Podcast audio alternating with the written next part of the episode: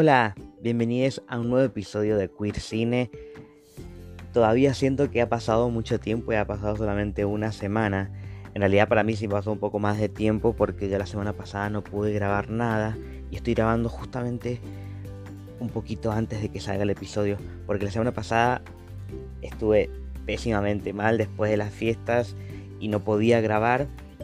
Em, no, no, no fue resaca ni nada. Pero eh, no, podía no podía grabar, no podía hablar. Así que por eso si me siguen en los otros podcasts van a ver que no hubo episodio nuevo. Algunos estaban como grabados con más tiempo sin, sin querer. Bueno, fue el caso de este capítulo. Pero hoy, hoy he vuelto y he vuelto en el 2021 con e, este podcast que continúa sin haber hecho ninguna pausa, por lo menos no desde los últimos dos meses. Y con episodio hoy para el día sábado, donde voy a hablar sobre una película que ya había anunciado cuál es. Es una película que se estrenó en plena pandemia en el 2020, no de manera comercial porque solamente se pudo ver en algunos festivales, de los cuales incluso estos festivales solamente se podían ver en algunos países de manera virtual. Así que esta película probablemente no pase por las salas nunca. Por lo menos no de manera comercial. O tal vez si llega, no, no, no estoy seguro, pero tal vez si llega a tener alguna nominación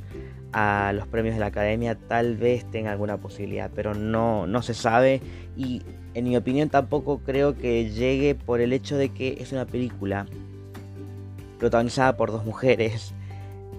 donde está ambientada en una época eh, en la que no se explora mucho, no lo digo como crítica, pero no se explora mucho las, las parejas homosexuales como con ese prejuicio que ya hemos visto en muchas películas de este podcast. Estoy hablando de Amonite y lo digo así porque es la, la forma en la que se refiere a los fósiles. En esta película, si vos ya la viste, vas a entender que estoy hablando y si no, te comento un poco para que pasemos a la alerta spoiler. La película está dirigida por Francis Lee, un director que ya lo ya tiene cierta experiencia filmando películas con protagonistas personajes homosexuales. Em, esta es una historia de dos mujeres y una película que vamos a ver muy pronto en este podcast también es Tierra de Dios, God's Own Country, también dirigida por este hombre, con protagonistas hombres. No vamos a hablar mucho sobre eso ahora, sino después del, del alerta spoiler. Si les comento que es una película del Reino Unido, una coproducción con Australia, pasemos a la sinopsis, así no damos muchas vueltas, perdón. Mary es una paleontóloga, trabaja vendiendo fósiles comunes a los turistas, para poder mantener a su madre que está enferma. Pero una oferta de trabajo casual cambia su vida cuando, una visitante, perdón, cuando un visitante la contrata para cuidar de su esposa, de quien ella se enamora.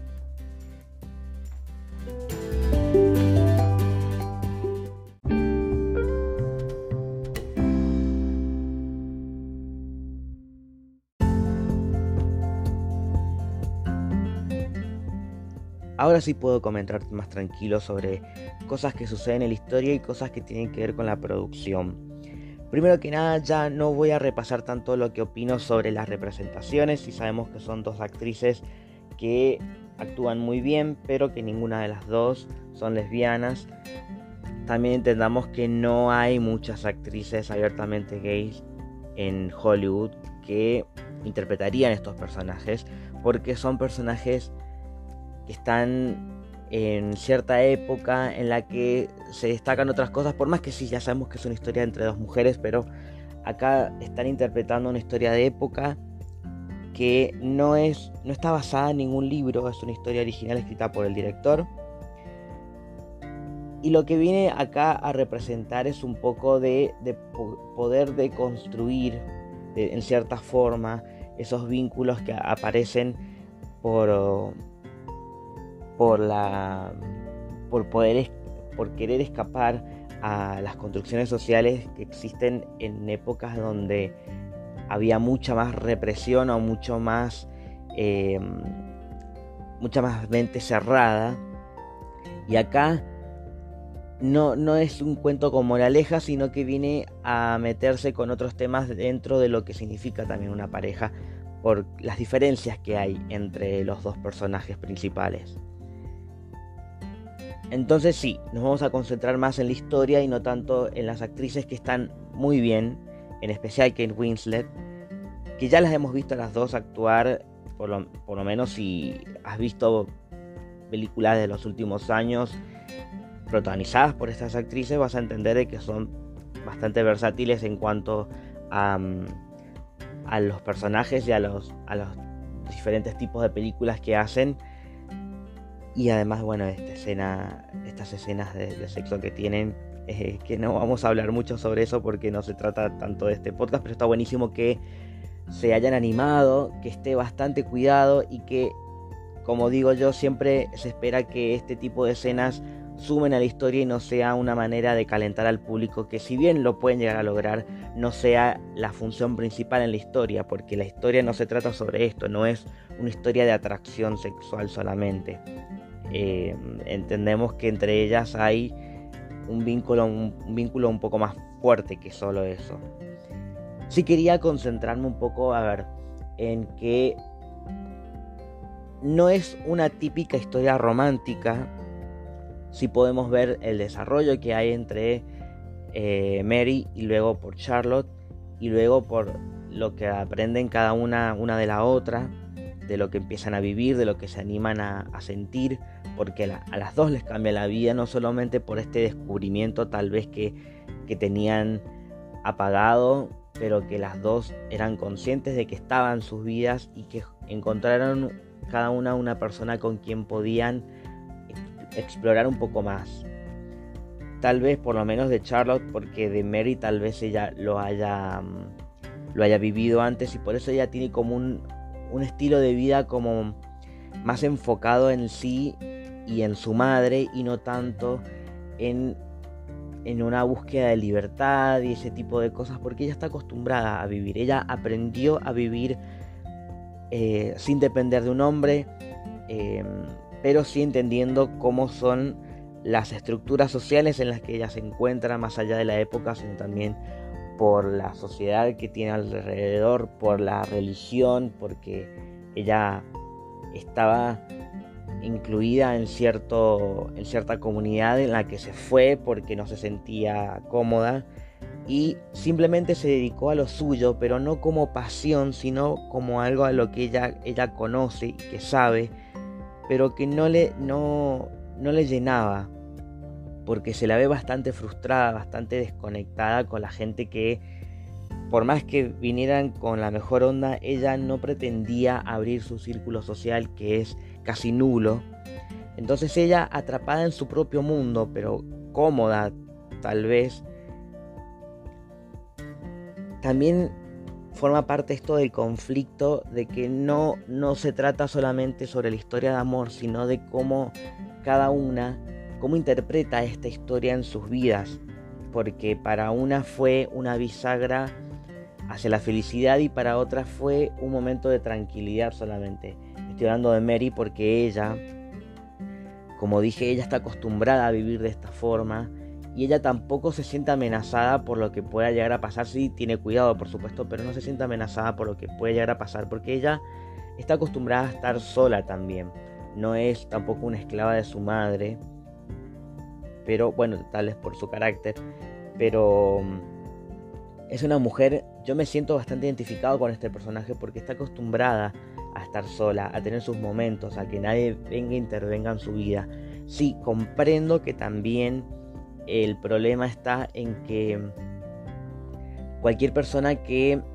pueda llegar a formar parte de su vida, ella lo, termina rechazando o repeliendo por el hecho de, esta costumbre, que no, no digo que esté bien o mal, pero ella está acostumbrada, ya lo dije, está acostumbrada a estar sola. Y no es fácil que alguien venga y te cambie tus ideales y cambie tus proyectos y tu, manera de ver el futuro si es que tiene una visión sobre el futuro, porque está como estancada y está, y está cómoda así. Y por el otro lado tenemos a Charlotte que tenía, tiene una enfermedad en la que no puede hacer muchas cosas por sí sola, además de que, y esto lo voy a, lo voy a destacar porque es lo que resalta después el conflicto principal del final. El personaje de Saoirse Ronan, que es la chica más joven, ella está casada con un hombre que, si bien no la trata mal, pero tampoco le da ciertas libertades y ella por el hecho de tampoco sentirse feliz porque probablemente haya sido un matrimonio arreglado por sus clases sociales, sus familias. Él no se lo ve enamorado por ella, sí la respeta en algunas cosas, pero también le prohíbe tener ciertas libertades. Pero libertades dentro de los privilegios de la clase alta. Porque es como ella también se acostumbró a vivir. Entonces ella, por más que ella tenga la predisposición de que venga alguien a su vida, en este caso una mujer incluso, que en ningún momento tiene miedo, sino que ella está esperanzada, pero no piensa en el vínculo como, vamos a decirlo, con un con un término, un término bastante actual, pero que en ese tiempo no se tenía en cuenta en absoluto, que es la responsabilidad afectiva. Ella, por el hecho de finalmente sentirse feliz y encontrar una persona que le entiende y que admira y que, y que puede sentir cosas que no estaba sintiendo en su vida y que no tal vez no haya sentido nunca antes. En ningún momento se puso a pensar de que también es importante las cosas que siente la otra persona porque si bien ella se siente feliz y la otra mujer aparenta ser feliz o que está conforme con lo que están viviendo, pero esto no quiere decir que vos tengas que tomar decisiones sobre la otra persona, ni siquiera con el concepto de sorpresa, de hacer algo romántico, porque es también una construcción social de la que hemos aprendido mal, de que creemos que no tampoco es algo que que, sea lo peor que te pueda pasar, pero sí entendamos de que si se trata de situaciones de pareja, justamente las decisiones se tienen que tomar en pareja y no porque si vos tomas una, una decisión prematura pensando que creyendo que la otra persona va a estar de acuerdo, en realidad lo que estás haciendo es imponerlo y no estás dando esta libertad de de que las dos personas puedan permitirse a vivir y sentir por sí solas por más de que están compartiendo cosas juntas. Pero esto no te da el derecho a creer que vos tenés un dominio sobre la otra persona porque están compartiendo sentimientos y momentos en su vida. Porque incluso esto es, es como más importante cada una ya tenía su vida desde antes y no estaba esperando encontrar a alguien que le haga pensar sobre su futuro. E incluso si eso fuera así, no sería justo. Pero es un es algo bastante importante que ya lo dije antes, el personaje de Kate Winslet, Mary, ella ya tenía su vida resuelta. Esto no quiere decir que no pueda venir nadie nuevo en su vida y, y traerle felicidad pero tampoco quiere decir que lo que ella considera importante en su vida tenga que cambiarlo y dejarlo todo por alguien más y menos si esa persona se lo está imponiendo, por más que tenga las mejores intenciones. Pero son cosas que se hablan. Lo bueno de esta historia es que más allá de todo esto, estos, estos conflictos, de cualquier cosa que puedan llegar a enfrentar, si la sociedad se les opone, si su familia se les opone o tal vez lo mantengan, perdón, lo mantengan en secreto. Lo importante es que las dos son conscientes, las dos son conscientes de lo que sienten, porque es así como vemos esta resolución con final abierto tal vez, es de que las dos están separadas, están como lo dijo lo dijo Mary, ella se siente engañada y que está como en una jaula una jaula de oro, eh, pero está encerrada y no está, está como, con, le están ofreciendo privilegios que ella no pidió porque ella es independiente y la otra chica está acostumbrada a a que ciertas cosas que tuvo de arriba las pueda manejar así y que eso también pueda hacerlo con, con otras personas en su vida. Entonces existe una separación entre ellas dos, pero también hay una conexión. Y creo que se, se puede trabajar en eso. En esa época tal vez sí era mucho más complicado porque una pareja entre dos mujeres era completamente impensado y, y, y, hasta fantasioso porque no se podía pensar en la posibilidad de que, de que dos mujeres, aunque parezcan ser amigas, eh, puedan vivir juntas y, y menos con los pensamientos de la madre de Mary que las veía, que ellas dormían juntas y espero que no haya escuchado todo lo que hicieron cuando estaban en la cama. Pero esta escena final, a esto quería ir, que las vemos a las dos separadas por una vitrina, representa también esto, la diferencia de clases sociales, la separación, pero no las divide una pared, porque ellas se pueden ver, se pueden encontrar. Entonces, tal vez lo que, lo que alimentó esta pareja puede haber sido el hecho de que sabían de que no podían estar completamente juntas y que por eso corrían riesgos y que es lo que condimentaba el hecho de querer estar juntas porque saben que no pueden, pero luchan contra esto y no están pendientes todo el tiempo de pensando en ese, en ese ideal de vida en el que el mundo fantasioso y mágico en el que ellas puedan vivir felices para siempre porque lo más probable es que ellas nunca pensaron en eso porque eh, no era una posibilidad. Pero me gusta que la historia no se trate sobre lo trágico, sobre que de que no pueden estar juntas y que hay gente que, la, que se les opone o que de que sufren porque bueno una tenía una enfermedad y tal vez esto iba a ser un parte del conflicto o de que eventualmente una de las dos muere porque es lo que generalmente sucede en las historias de, de amor entre mujeres es que termina todo mal de que la pasan mal todo el tiempo y que no pueden estar juntas y esto es lo que nos hace terminar eh, frustrándonos con que no pueden existir estas historias, pero acá yo siento que hay cierta visión de esperanza en que